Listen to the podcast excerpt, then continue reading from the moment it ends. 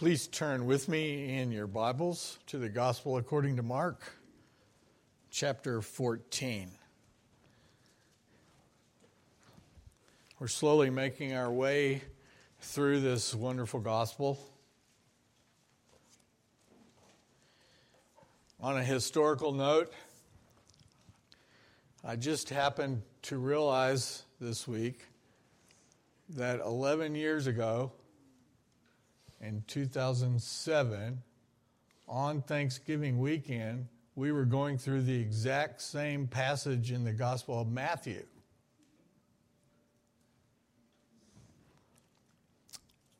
So that ought to make you feel a little bit better that today we're going through the denials and the betrayal of Jesus in the same passage. It has happened once before.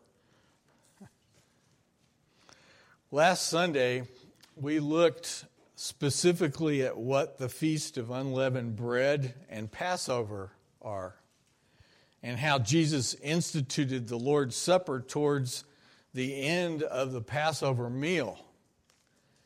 Today, we're going to look at Jesus' two shocking revelations, two shocking news flashes.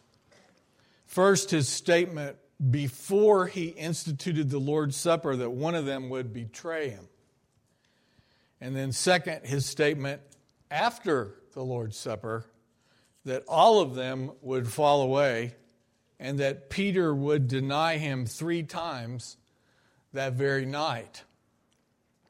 If you are able, would you please stand as I read Mark chapter 14? And I'll be reading these sections of the Passover meal night, verse 17 through 21, and then 26 through 31. So beginning at Mark 14, verse 17. And when it was evening, he came with the twelve. And as they were reclining at table, Jesus said, Truly I say to you, one of you will betray me, one who is eating with me they began to be sorrowful and say to him one after another, Is it I? He said to them, It is one of the twelve, one who is dipping bread into the dish with me. For the Son of Man goes as it is written of him. But woe to that man by whom the Son of Man is betrayed. It would have been better for that man if he had not been born. And then verse 26. And when they had sung a hymn, they went out to the Mount of Olives, and Jesus said to them, You will all fall away, for it is written, I will strike the shepherd, and the sheep will be scattered.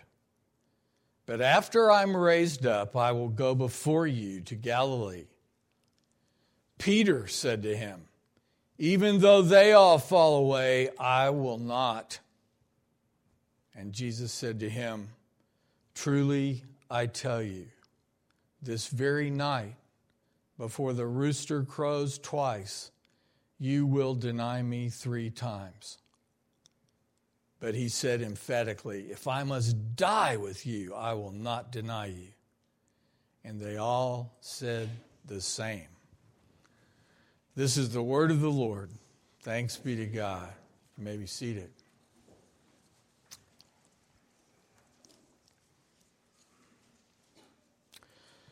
Well, first we look at the prediction of betrayal in verses 17 through 21. While Jesus and his disciples were eating the first part of the meal, and this is Thursday evening, Jesus said in the middle of verse 18, Truly I say to you, one of you will betray me, one who is eating with me. Now, it's hard to imagine how shocking this would be. They're gathered for the Passover meal, and Jesus, more or less, toward the beginning of just the eating part, gives this news. Nothing could have shocked these guys any more than this statement.